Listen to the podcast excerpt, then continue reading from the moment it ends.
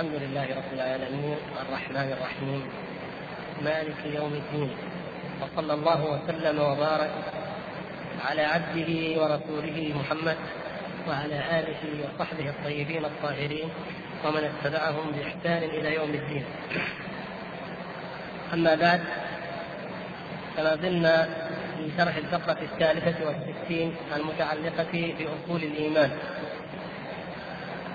وصلنا إلى الحديث عن المعتزلة، وأن المعتزلة وضعت بدلا من الأصول الخمسة المعروفة أو الأركان الخمسة التي هي أركان الإيمان أصولا خمسة ابتدعتها. وتحدثنا في الدرس الماضي عن الأصل الأول عند المعتزلة، وهو أصل التوحيد. نعم، واليوم إن شاء الله نتحدث عن العدل، الأصل الثاني وهو العدل وما نستطيع بعده، ولا مانع أن نعيد ما ذكره الشارح رحمه الله عن هذه الأصول الخمسة، ونرقم من لم يرقم منكم هذه الأصول فليرقمها، لأن الشيخ في هذه الأسطر قد أوجز جدا في عرض هذه الأصول الخمسة. تفضل. وقد أبدلتها المعتزلة.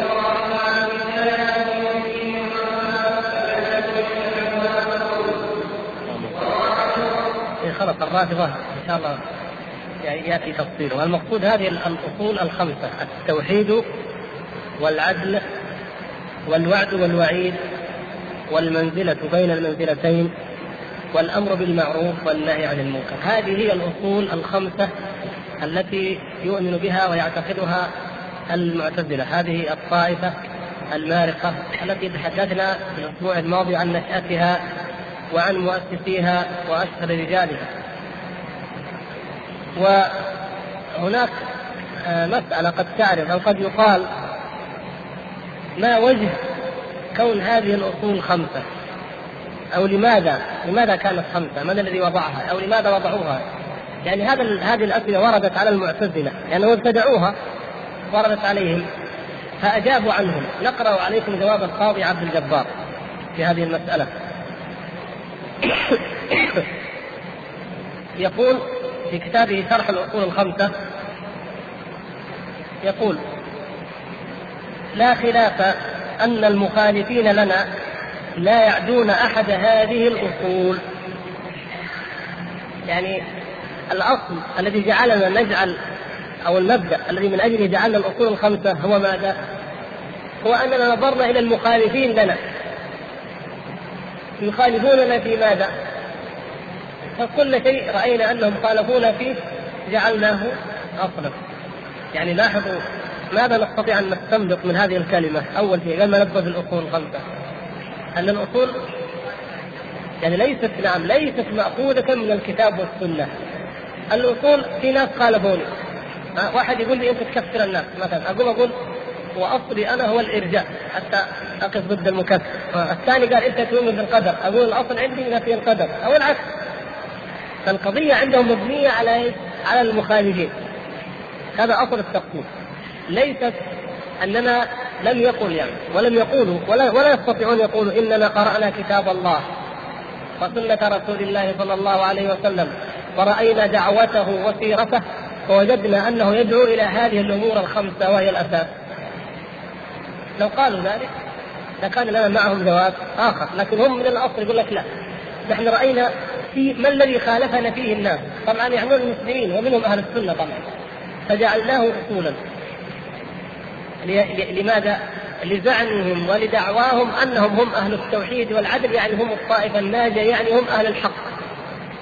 ولذلك نجد أن المرتضى صاحب المنية والأمل وهم المعتزلة الزيدية، والزيدية كلهم معتزلة وقد بينا ذلك، كل الزيدية في العقيدة معتزلة وكل الروافض معتزلة المتأخرون منهم في الأسماء والصفات والقرآن، وكذلك كل المتأخرين من الخوارج معتزلة إلا في مسألة المرتكبة الكبيرة التي سنعرض لها إن شاء الله. لكن الأباضية كمثال أيضا كلهم إيه في العقيدة في الصفات والقدر والقرآن معتزلة. نعم، يعني هم يقولون نحن الفرقة أو نحن الطائفة الناجية. فنقول أن المرتضى الزبيدي ابن المرتضى صاحب المنية والأمل يقول الطبقة الأولى من طبقات المعتزلة، الطبقة الأولى هم أبو بكر وعمر وعثمان وعلي، ثم الطبقة الثانية الحسن البصري وواصل بن عطاء وعمرو إلى ثم ثم يعني الطبقات الشاهدة. الطبقة الأولى في رأي المعتزلة هم الصحابة، يرونهم هكذا ويرون أنهم موافقون لمذهبهم، كما تنتسب الرافضة إلى علي رضي الله تعالى عنه وهو منهم بريء، فكذلك تنتسب المعتزلة إلى هؤلاء الصحابة. لماذا؟ لأقوال وردت عنهم، إما أنها صحت ولكن فهمت خطأ أو لم تصح أصلا وإنما وردت ونقلت، توهم مثلا أو, أو قد تدل على أنهم ينفون القدر مثلا، إذن هذا من المعتزلة، أو ينفي الصفات، إذن هذا من المعتزلة وهو أصل مذهبنا. فالشاهد يعني حتى نرجع لأصل القضية أنه قال عبد الجبار المخالفون لنا لا يعدون أحد هذه الأمور. ألا ترى أن خلاف الملحدة والمعطلة والدهرية والمشبهة قد دخل في التوحيد؟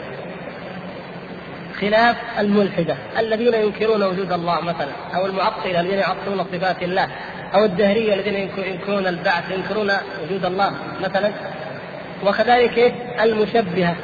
من المقصود عندهم بالمشبهة؟ أهل السنة، لأنهم يثبتون الصفات. يقول خلاف هؤلاء كله كلهم خلافهم يرجع إلى التوحيد، يعني عندما نؤصل نحن أصل التوحيد نكون قد رددنا على هؤلاء جميعا، لأن التوحيد اختصار شديد جدا. التوحيد عند المعتزلة يساوي إيه؟ نفي إيه؟ نفي الصفات، كما أن العدل يساوي نفي القدر والحكمة، أو يعني على تفصيل في الحكمة المقصود نفي القدر. إذا التوحيد نفي الصفات، هذا الأصل يقول نحن خالفنا فيه الملحدة وخالفنا المعطلة.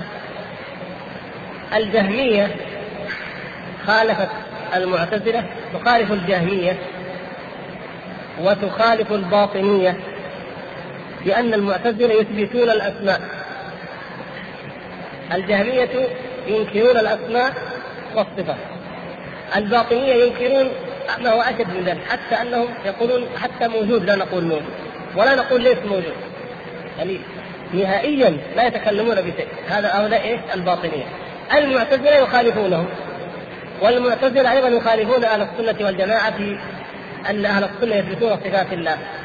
فمن هذا الباب أصبح موقفهم المخالف لجميع هذه الطوائف، يعني موقف المعتزلة المخالف لجميع هذه الطوائف هو إيه؟ التوحيد. هذا اسمه التوحيد، الأصل الأول.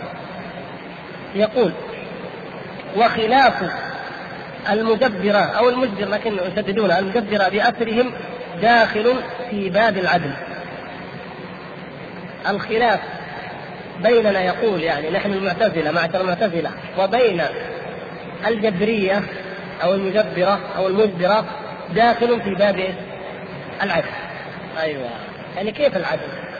هذا الذي إن شاء الله سنشرحه وهو موضوعنا اليوم، يعني أنه العدل ببساطة كيف ينفون القدر. معلومة عندكم أن المعتزلة ينفون القدر، وأنهم أول من تبنى إظهار ذلك، أو الذين هم واصل بن عطاء وعمرو بن عبيد، وقبلهم غيلان الدمشقي، لكن هم الذين تبنوا وأظهروا ونشروا. آه أيضا كان يعني كان قبلهم رجلان اللي هو غيلان الدمشقي ومن ومعبد الجاحظ، معاصرين لهم، لكن الذين أصلوه لأصول فلسفية هم المعتزلة، ينكرون القدر. لما تنكرون القدر؟ ليه؟ كيف تنكرون هذا الأصل من أصول الدين والركن من أركان الإيمان؟ قالوا نحن ننفي عن الله تبارك وتعالى القبائح. كيف القبائح؟ قالوا العباد يرتكبون القبائح والمحرمات والكبائر، فهم يزنون ويسرقون ويشربون الخمر ويفعلون هذه القبائح. فإذا قلنا إن الله قدرها وإن الله خالق أفعال العباد فيكون أيضا خلقها فيهم، إذا نسبناها إليه. هذا شيء. الشيء الثاني أننا ننفي عن الله سبحانه وتعالى الظلم. كيف الظلم؟ قالوا إذا قلنا بقول الجبرية الذين يقولون إن الله قدر هذه الأشياء، كيف يقدرها ثم يحاسبهم عليها؟ هذا ظلم. إذا نحن ننفي القدر. ففي ظنهم كما في التوحيد أنهم ينزهون الله ويعظمون الله ويصفونه بما يليق به وينسبون إليه ما يليق به. ولهذا في القرون القصة التي حصلت بين أحد أهل السنة وبين أحد علمائهم، قيل أنه نفس عبد الجبار أو غيره مع الإسرائيليين، أنه قال سبحان من تنزه عن الفحشاء. هذا المعتزلي يقول دخل على هذا هذا السني وهو في مجلس أحد الملوك، سبحان من تنزه عن الفحشاء، يقصد بذلك إيه؟ نفي القدر. هذا أنه ما قدر الأفعال هذه ولا فعل كتبها، ولا يعني ما يفهم أنه أن الله سبحانه وتعالى يقدر الشيء ولا يرضاه، لا فهم ما دام قدرها كأنه راضي بها، يعني إذا لا ننزه الله عن الشرك. فقال رد عليه السني وقال سبحان من يفعل ما يشاء. يفعل ما يشاء حتى لو كان في نظر كنت هذا قبيح، فعله، يفعل ما يشاء، هذا له الملك وله الأمر كله. فرد عليهم المعتزلي قال أيشاء الله أن يعطى؟ فين رايح؟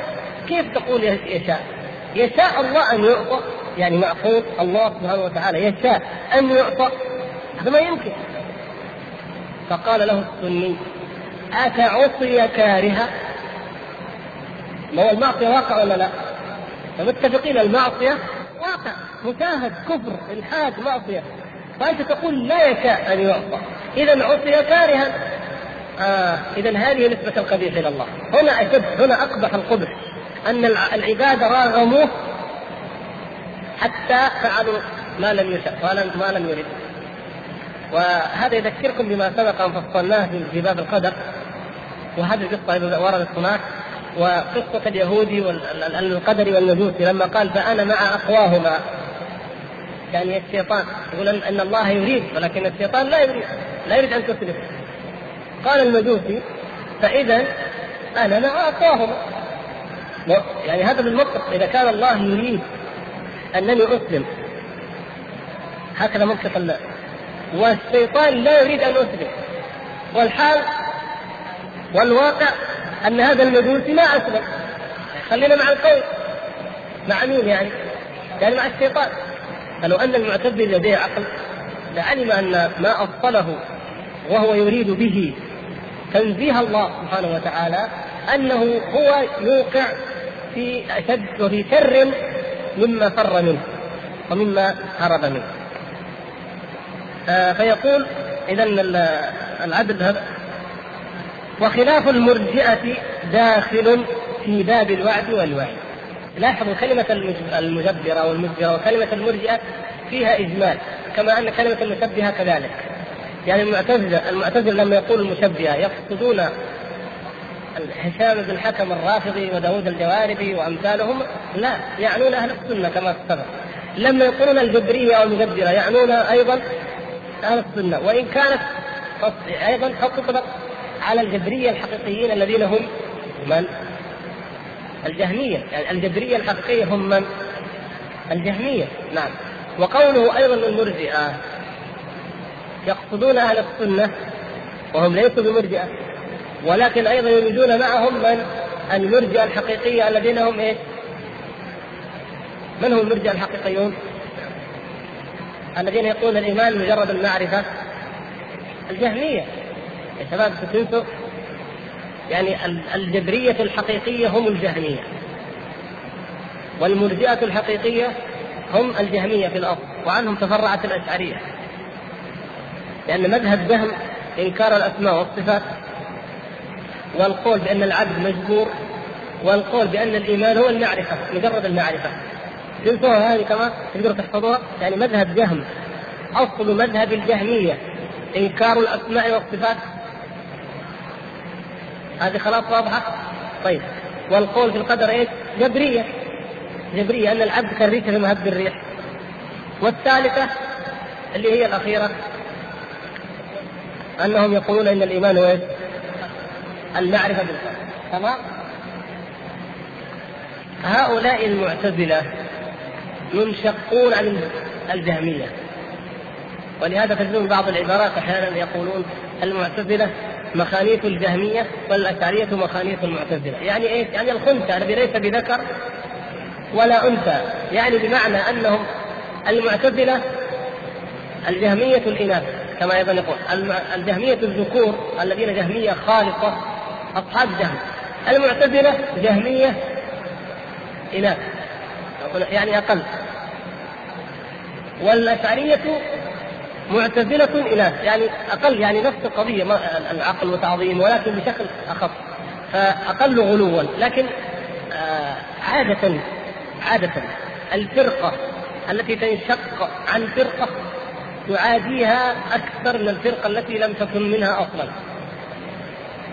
هذه هذه سنة في التاريخ الفكري معروفة، أو التاريخ العقائدي، أي فرقة أو طائفة تنشق عن طائفة فإنها تعاديها أكثر مما يعاديها الفرق الأخرى التي بعيدة عنها.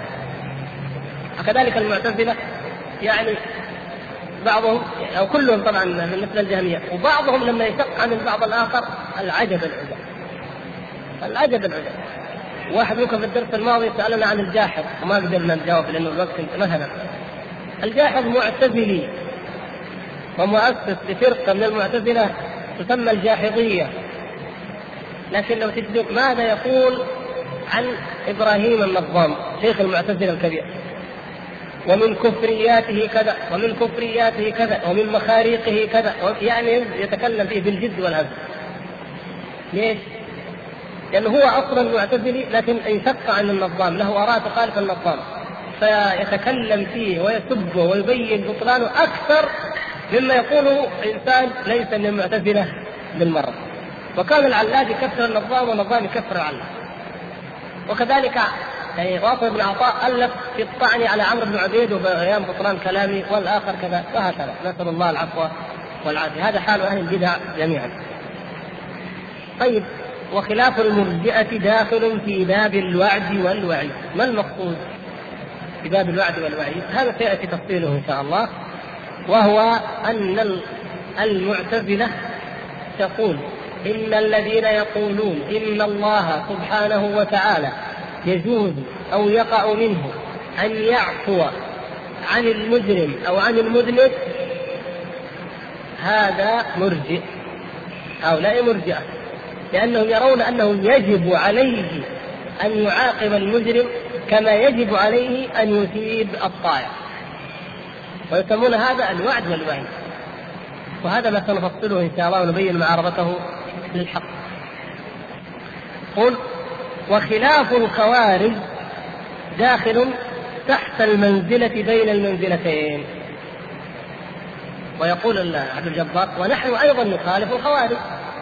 طيب وخلافنا للخوارج يدخل في قضية المنزلة بين المنزلتين، وهو أن الخوارج يرون أن مرتكب الكبيرة كافر بالنسبة للدنيا، كافر ويسمى كافرا في الآخرة خالد مخلد في النار. واصل بن عطاء وعمرو بن عبيد وسائر المعتزلة قالوا لا، مرتكب الكبيرة نعم نعم هو خالد مخلد في النار، لكن في الدنيا لا نسميه كافرا. طيب تسمونه مؤمنا؟ لا، لأنه مرتكب كبير. كيف؟ قالوا هذه هي المنزلة بين المنزلتين، هو في منزلة بين منزلتي الإيمان والكفر. انظروا هذه العقول ما شاء الله، عندما يقوم العقل ويقدسون العقل، أي عقل؟ هل هناك واسطة بين الإيمان والكفر؟ هذه المنزلة ما هي بين منزلتي الإيمان والكفر؟ هكذا كلمة قذفها واصل في وقت غضب فأصبح الدين الذي يدينون به ويدافعون عنه إلى قيام الساعة، وهكذا تنشأ البدع، نسأل الله العفو والعافية. وأيضا سيأتي تفصيل هذا إن شاء الله. يقول وخلاف الإمامية داخل في باب الأمر بالمعروف والنهي عن المنكر. يعني يقول إحنا والإمامية اللي هم من الإمامية الرافضة ليش سموا إمامية؟ لو كان اثنا عشر إمام سميناهم اثنا عشر، صح هم يرون اثنا عشر إمام، لكن بالنسبة للاثنا عشر يقال اثنا عشر، ولهذا يقولون الإمامية الاثنا عشرية. أيوة.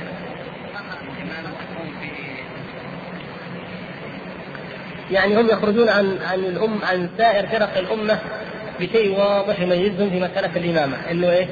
أن الإمام منصوص عليه، يعني معصوم و... لكن الأساس إنه إيه؟ أن الأئمة جميع الأئمة، يعني كل من يلي أمر المسلمين فقد نص الله عليه، ويجب تعالى الله عن ذلك على منهجهم، لأنه معتزلة يتفقون مع المعتزلة في الوجوب على الله تعالى الله عن ذلك، يعني يجب على الله تعالى الله عن ذلك أن يعين الإمام وأن يجعله معصوما. بقية الناس من خلق الله حتى اليهود حتى النصارى حتى الشيوعي يقول لك الإمام بالاختيار، يعني إحنا نتكلم الاختيار واحد، لكن هم يقول لك لا، يجب أن ينص عليه بالإثم، ولهذا فإن الله تعالى نص على أن الإمام هو علي، وبعد علي هو الحسن، وبعد الحسن الحسين، وبعد الحسين آل زين العابدين، وبعده مثلا فلان الباقر والكاظم إلى الثاني عشر، بالنص بالإثم. لاحظتم كيف؟ طيب كيف الخوارج المعتزلة يوافقون الإمامية على هذا العدد، على هؤلاء الأئمة؟ ما يوافقون طبعا، لكن هو يقول نحن نخالفهم في مسألة الأمر بالمعروف والنهي عن المنكر. الأمر بالمعروف والنهي عن المنكر يخالفون الإمامية، يعني ليش ما يقول مخالف أهل السنة؟ طبعا هم مخالفون لأهل السنة، لكن لأن الإمامية اشتهر وتقرر عندها أصل عجيب عجيب جدا، وأكثر المذاهب في دين المنتسبة للإسلام أكثر المذاهب مخالفة للعقل والنقل هم الإمامية أو الرافضة عموما، أكثر مذاهب يعني لا عقل ولا نقل، يقولون الأمر بالمعروف والنهي عن المنكر والجهاد والجمعة والجماعة كل هذه الواجبات ساقطة عن الأمة إلا إذا قام الإمام المعصوم وأمر الناس فيجاهدون ويصلون الجمعة والجماعة ويأمرون بالمعروف وينهون عن المنكر. يعني الظلم هو الذي سينتشر في الأرض حتى يظهر المهدي فيملؤها عدلا كما ملئت جورا، الذي يدعونه الذي الذي في الاسترداد، ليس المهدي الذي ينتظره على السنة. فيعني يعني كأنهم يقولون دع الظلم ينتشر، لا تأمر ولا تنهى، دع كل هذا حتى يظهر الإمام فيغيره. لو أنه المسألة تحتمل في نص ونص، يعني ليش يظهر الإمام؟ الإمام ما يظهر إلا إذا اشتدت، فخلها تشتد حتى يظهر، ولذلك أسقطوا هذه الفرائض العظيمة، ولهذا كان اسمهم الخشبية، كان من أشهر أسمائهم الخشبية، ليه الختبية؟ لأنهم لا يرون الجهاد، يقولون اتخذوا سيوفا من الختم حتى يظهر الإمام المعصوم ويدعو إلى الجهاد فيجاهد معه. عرفتم؟ هذا مذهب، أصل مذهب الإمامية وأصل مذهب الاثنى عشر، وهو الذي عليه إلى اليوم الأكثرية من علمائهم الكبار، وقد خالفهم في ذلك إمامهم الهالك الذي جاء بالثورة، خالفهم في هذا وقال إن للفقيه ولاية، الفقيه له ولاية نيابة عن من؟ عن الإمام المعصوم، ولهذا يجوز أنكم تخرجون أو تقومون معه وتأمر بالمعروف وتنهى عن المنكر وتغيره، ولهذا أصبحت صلاة الجمعة وأصبحت الجماعة وأصبحت أشياء كثيرة أحدثها هو في دينهم، ولا بالنسبة لهم يعتبر هذا شيء خارج، لكن قال إن ولاية الفقيه حق، وأن جاب نصوص من كلام الأئمة قالوا نحن وإن كنا غائبين فالفقهاء يحكموا الحكومة الشرعية التي ولاية الفقيه، تولوا هؤلاء الفقهاء، ولهذا هو كان من هذا الجانب، كان مرشدا للثورة لكن ما يحكم هو مباشرة، يعني جاب بريد صدر رجاء فلان أي واحد يعني عادي، لكن هو بذاته مرشد، لكن له نيابة كأنه ينوب عن الإمام، يعني بلاغاته وكتاباته يفعلها نيابة عن الإمام، فإذا ظهر الإمام كان يعني، ولذلك يعني آه الذكاء اليهودي الخبير هو في هذه المسألة، يعني لو أن أحدا جاء وأراد أن يبطل دين الإسلام لما كان لديه حيلة أفضل من هذه الحيلة، يعني كيف تقول للناس لا تصلوا الجماعة؟ كيف تقول للناس لا تصلوا الجمعة؟ كيف تقول للناس كثروا الصحابة؟ كيف تقول للناس لا تؤمنوا بالقرآن؟ كذا من يصدق؟ يعني الملاحدة الزنادقة، وصرح بذلك بعضهم، قالوا لو قلنا ذلك للناس ما اتبعنا أحد، لكن قالوا دخلنا من باب الرفض، ندخل من باب التشيع ونقول نتشيع على هذا الشيء، فيكفرون الصحابة بناء على أنهم أخذوا الملك وأخذوا الإمامة من علي، كفرنا الصحابة. طيب كيف نطعن في القرآن؟ قالوا نقول أن أبو بكر وعمر كتبوا القرآن الذي أعطاهم إياه علي، إذا انتهينا قضينا على القرآن. كيف نقضي على السنة؟ نقول السنة ما رواها إلا أبو هريرة وفلان وفلان أيضا من من الذين خالفوا علي، قضينا على السنة خلاص. نقضي على الجماعة والجماعة كيف؟ لا تصح إلا بالإمام، والإمام ما في أصلا، ما يعني لا قامت لهم قائمة ولا قامت لهم إمامة، إذا ما في إمام، إذا لا جمعة ولا جماعة ولا جهاد ولا قرآن ولا سنة ولا صحابة، إيش نجي من الإسلام؟ باقي شيء؟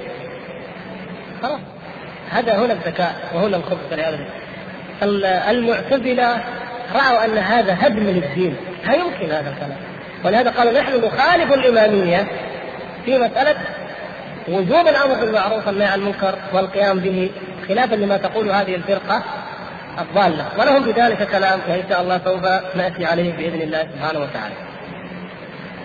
يبقى قضية يعني نستكمل بها هذا الموضوع، وخاصة نحن نتكلم في المنزلة أو لم نستكمل الأولى حتى ننتقل الثانية، وهو المعتزلة كيف يحكمون على من يخالف هذه الأصول الخمسة، يعني إيش رأيهم فيه؟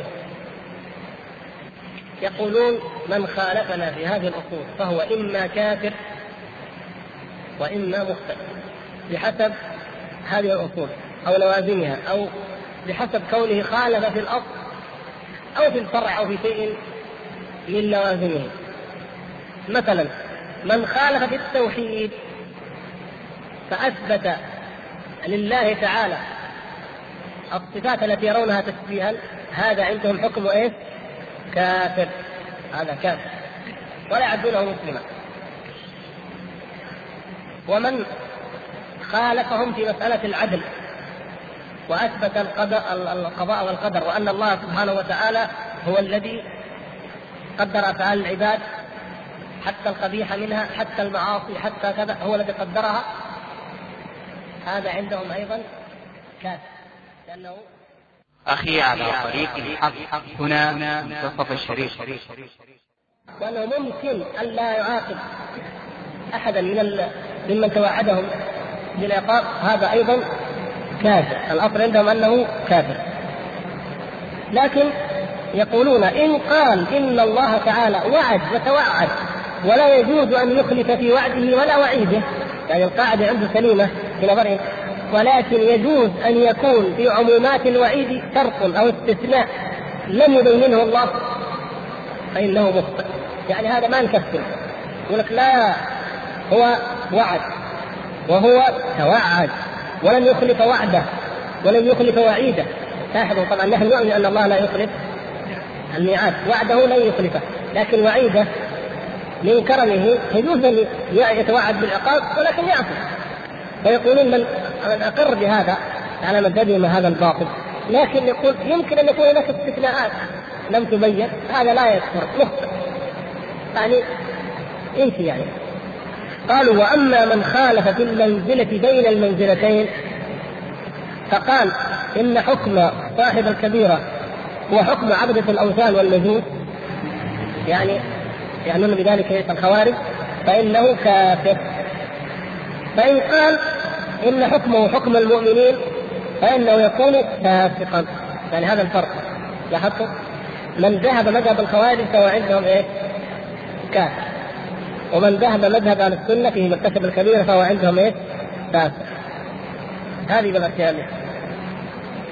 وإن قال ليس حكمه حكم المؤمن ولا حكم الكافر لكن أسميه مؤمنا، يقول لك واحد طلع كده قال أنا أتفق معاكم في الحكم والإثم، يعني في في الحكم أنه منزل بين المنزلتين وكذا، لكن أنا أسميه مؤمن، وإلا هو في الحقيقة هو ليس له حكم المؤمن وليس له حكم الكافر. يعني مثل الذي يقول أنا أوافقكم في المنزلة بين المنزلتين معنى لكن أخالفكم في اللفظ، أنا أقول مؤمن، قالوا هذا مخطئ.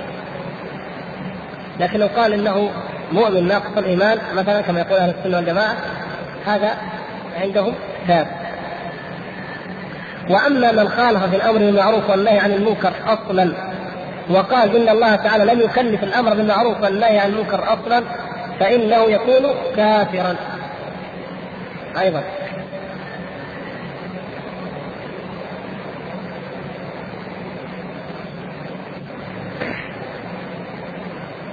فإن قال إن ذلك مما ورد به التكليف ولكنه مشروط بوجود الإمام فإنه يكون مخطئا.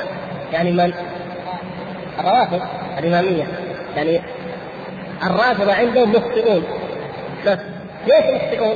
قالوا لأنهم يقولون إن الأمر بالمعروف والنهي عن المنكر مشروط بوجود الإمام، والمفروض أن يكون من غير هذا الشرط. إذن هم مخطئون لأنهم ما ردوا ما ردوا الأمر بالمعروف والنهي عن المنكر، لكن اشترطوا له وجود الإمام. آه. هذا مذاهب الإسلاميين، بس هو ينقل نقول مذاهب الإسلاميين عبد الرحمن بدوي، الجزء الأول عن المعتزلة والأشاعرة.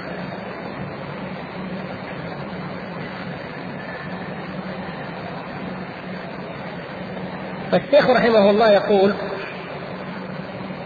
ثم تكلموا بعد ذلك في أفعاله التي هي القدر.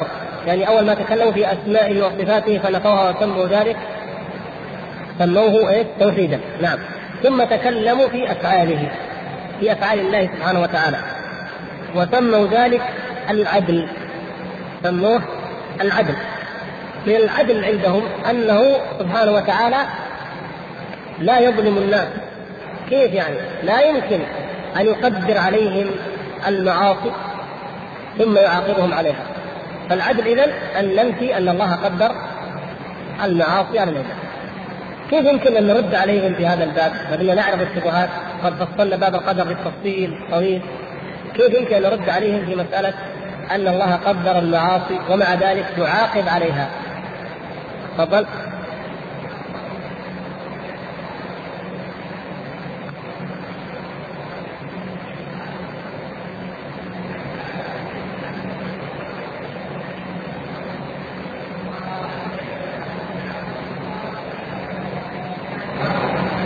غير الحكمة، يعني نعم في حكمة، المقصود إيه؟ نسبتها إلى العبد.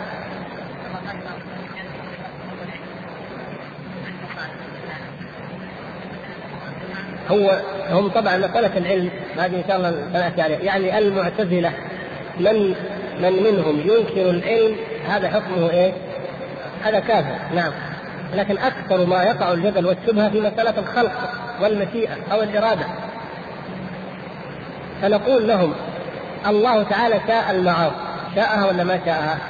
شاءها، لا يقع شيء ما شاء كان وما لم يشاء لم يكن، كل شيء وقع وهو بمشيئته. يعني إذا أردت أن تستدل على أن شيئا ما أن الله شاءه فانظر إليه، إن كان واقعا تعلم أن الله شاءه، إذا دام وقع فقد شاءه، لأنه لو شاء لا يقع فلا وقع. هذا فصلنا القول فيه كثيرا معروف كتابة. لكن أقول لك هل المشيئة تستلزم الرضا أم أن الإرادة إرادة المعاصي، أن الإرادة هي التي تنقسم بوضوح آه تمام قسمين. أراد الله تعالى من الإنسان أن يصلي، ما معنى أراد الله أن يصلي؟ شرعه وأمر به وطلبه. طيب أراد الله أن فلانا لا يصلي، ما معنى أراد الله ذلك؟ إرادة كونية، يعني كتبه قدره. طيب رضيه، الرضيه ما ما رضيه، أيوة ليس هناك تلازم بين الإرادة وبين الرضا سبحانه وتعالى، ولا يرضى لعباده الكفر، لا يرضى. ولهذا رد عليهم عندما قالوا لو شاء الله ما أشركنا ولا آباؤنا ولا عبدنا من دونه من شيء ولا حرمنا من دونه من شيء، كما في سورة الأنعام والنحل. رد عليهم قال في الآية التي بعدها في سورة النحل ولقد بعثنا في كل أمة رسولا أن اعبدوا الله واجتنبوا الطاغوت. يعني لو كان الله عز وجل يرضى بالمعاصي ويرضى بالشرك كيف يبعث الرسل ويحذر الناس منها ويقولون لهم إن من فعلها يدخل النار؟ هذا دليل على أنه لا يرضاها. نعم يشاؤها صح، يعني الله سبحانه وتعالى قال في القرآن سيقول الذين أشركوا لو شاء الله ما أشرك، يعني هو يقول الله تعالى عن لسانهم أنهم يقولون لو شاء الله ما أشرك. طيب وهو قال عن نفسه في نفس السورة ولو شاء ربك ما فعلوه، في تناقض. هو يعني اللي قالوه هم هو اللي قالوا، أليس كذلك؟ لو شاء الله ما أشركنا، طيب ردها عليهم، وقال هو عن نفسه ولو شاء ربك ما فعلوه.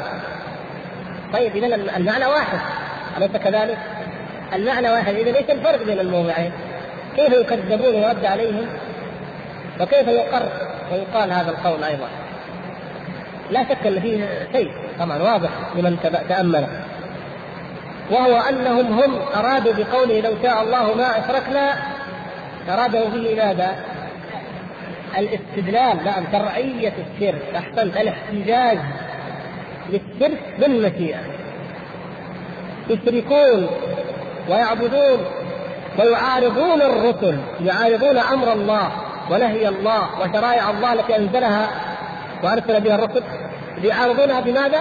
بمشيئته، ويجعلون تلك المشيئة مستلزمة لشرعه، لأنه شرعه ورضي به وأقره وأحبه وطلبه. هذا لا، هذا هو المردود عليه، وهذا هو الذي ألفاه الله سبحانه وتعالى وأثبت أنه ليس لهم بذلك علمهم إلا يقصد افتراء محض لا دليل عليه.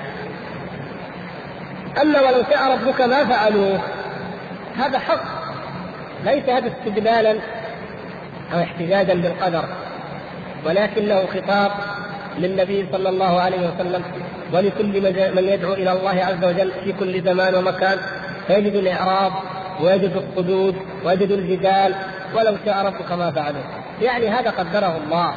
كذلك زينا لكل أمة عملهم لا تذهب نفسك عليهم حسرات إلا الله يضل من يشاء ويهدي من يشاء، هكذا. إذن هذه إرادة الله الكونية، أنهم لا يزالون مختلفين، وأنه يجعل لكل نبي عدوا من المجرمين، وأنهم يبتدعون ويشركون ويلحدون. هذه إرادة كونية لله تعالى فيها حكم عظيمة. فلو أن المشركين قالوا لو شاء الله ما أشركنا، لا على سبيل الاحتجاج بل على سبيل الإخبار بما هو واقع، لكان كلامهم إيه؟ صحيحا، تمام، نعم كان كلامهم صحيح. يعني لو قالها حتى يكون مثال واضح، واحد من الصحابة أبو الدرداء مثلا، أو أنا الله يفتح عليه كحديث آدم. نعم أحسنت. فنقول لو أبو الدرداء رضي الله تعالى عنه مثلا لأنه تأخر إسلامه وكان لديه صنم يعبده، لو قيل له يا أبا الدرداء أنت عبدت الصنم هذا شاءه الله قدره الله عليه، نقول كلام صحيح ولا لا؟ صحيح.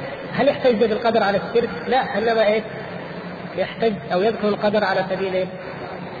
أن المصيبة المصيبة التي كنت فيها، الواقع الذي أنا فعلته كان بإرادة الله، ولا شك أن لا يقع فيه إلا بإرادة الله، وأن المصائب يجب علينا جميعا أن نقول قل لن يصيبنا إلا ما كتب الله لنا. المصائب نعم قدر وقضاء ومشيئة الله وإرادته التي تجعلها تقع. فلو أن المشركين قالوا لو شاء الله ما أشركنا وهذه مشيئة الله وأراد أن نضل، ولكن ها نحن الآن الحمد لله اهتدينا وتبنا إلى الله وآمنا وأسلمنا، لم يعترض عليهم أحد.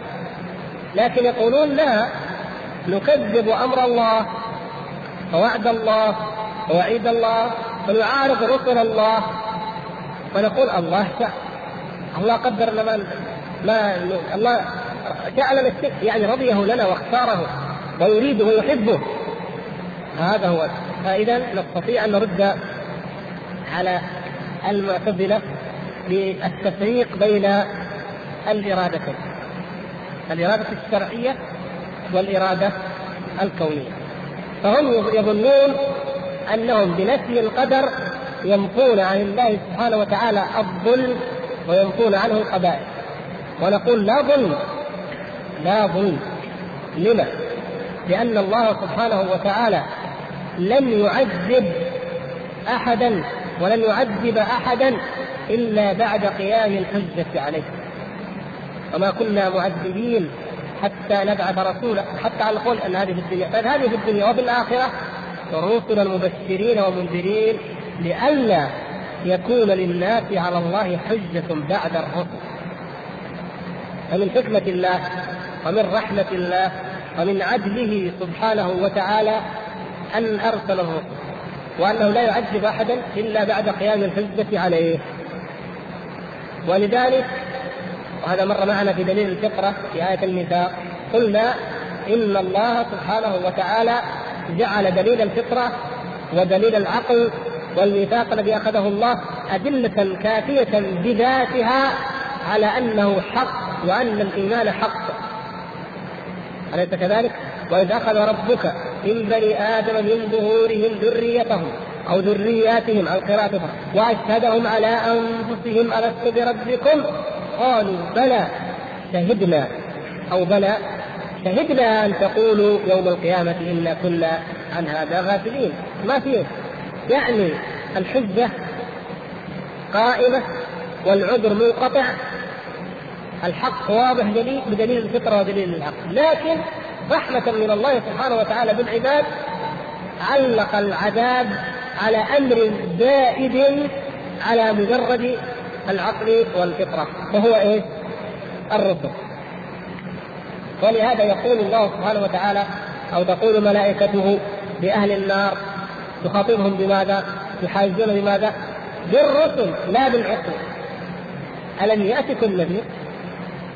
ألم يأتكم رسل منكم يقصون عليكم آيات وينذرونكم لقاء يومكم هذا؟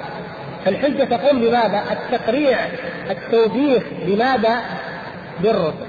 وإلا ممكن بالعقل، أليس لك عقل؟ أين عقولكم؟ وهو حق، والمشركون لم يفكروا لم يعقلوا لا يعقلون. لكن عندما يوجد أو توجد الحجة الأعلى لا تترك ويستدل بالحجة الأدنى، فأبلغ دليل وأبلغ حجة هي إيه؟ إرسالهم، لأنهم بشر من جنس الخلق مثلهم ويكلمونهم بما يفهمون، وما أرسلهم برسول إلا بلسان قومه يخاطبونهم بما يعلمون ويردون الشبه شبهة شبهة. فهذا دليل السمع، وليس كل الناس يعقل دليل العقل، لكن الكفار فقالوا لو كنا نسمع أو نعقل ما كنا في أصحاب السبت. لا سمع ولا عقل، لم يعملوا بالوحي ولم يعملوا بالفكر والتدبر كلاهما. إذن لله تعالى الحجة البالغة. وليس لأحد حجة على الله سبحانه وتعالى، وليست نسبة هذه هذه ظلما لله عز وجل، وإنما هذا من, من وهم أو من تخيلات المعتزلة. يبقى مسألة أخرى أو أمر آخر، وهو أن العدل عندهم، أنهم يرون من العدل عند المعتزلة يرون أن الله سبحانه وتعالى أيضا لا يأتي القبيح ولا يفعل القبيح، ولهذا فإن الله سبحانه وتعالى لا يظهر المعجزات على أيدي الكذابين. طيب هذا فيها كلام؟ إيه لا فيها شيء، لو ما في شيء ما ذكروه.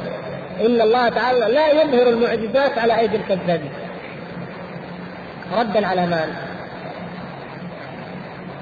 كيف السحرة، والمقصود السحرة والدجالين، هذا رد على الأشعرية،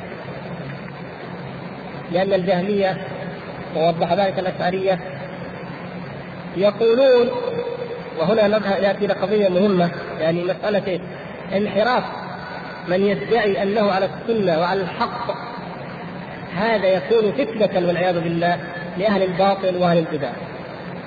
فالأشاعرة قالوا نحن على السنة، الكلابية نحن على السنة، نحن على الحق، أهل السنة والجماعة هم يقولون.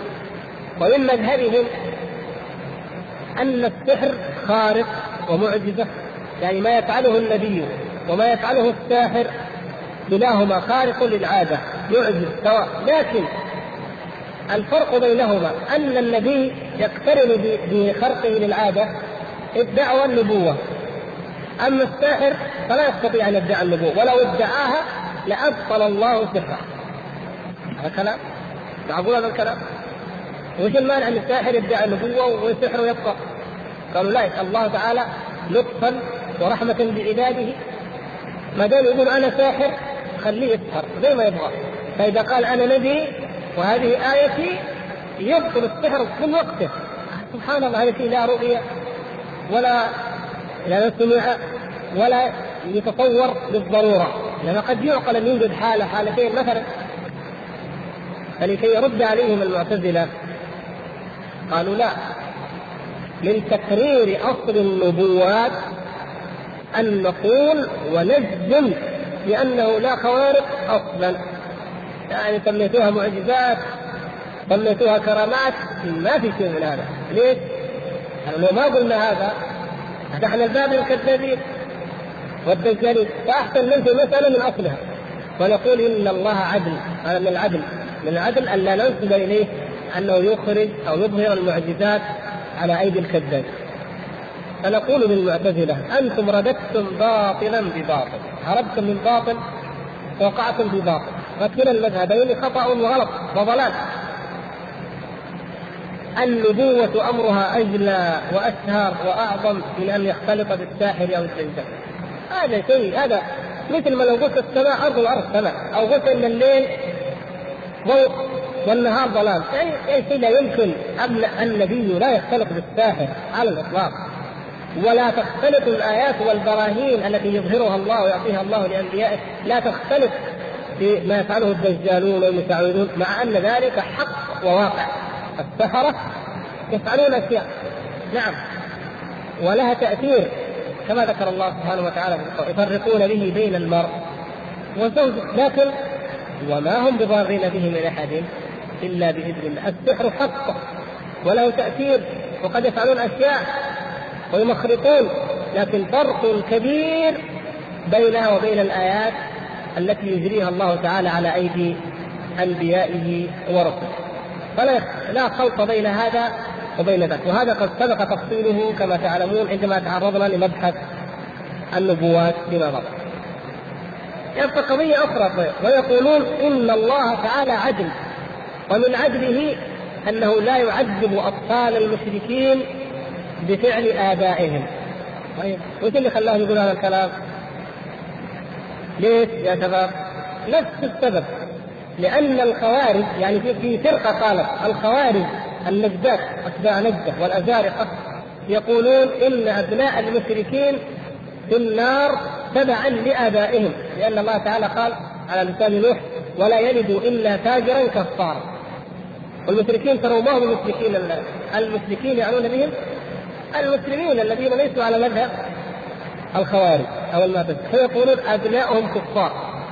المعتزلة قالوا لا، ليسوا كفار، كيف يعذبهم الله؟ يعني قالوا لا يعذبهم الله بجنب آبائهم لأن الله عدل. إذا خالفوا الأشعرية وخالفوا المعتزلة في الأشياء باطل، لكن بنوا عليها هم باطل، ردوا الباطل بباطل، وجعلوا الباطل الذي جاءوا به وأصلوه جعلوه هو الحق، وجعلوه هو الدين والشرع الذي يجب أن يتبع، وإلا فإن من خالفه إما كافر وإما فاسق، وأقل ما يقال إنه مخطئ كما سبق أن أوضح. الوقت هذا هو الأصل الثاني وهو قولهم في العدل. فالتوحيد هو نفي الصفات، والعدل هو نفي القدر. وإن شاء الله تعالى في الأسبوع القادم بحول الله تعالى وقوته نتعرض للأصل الثالث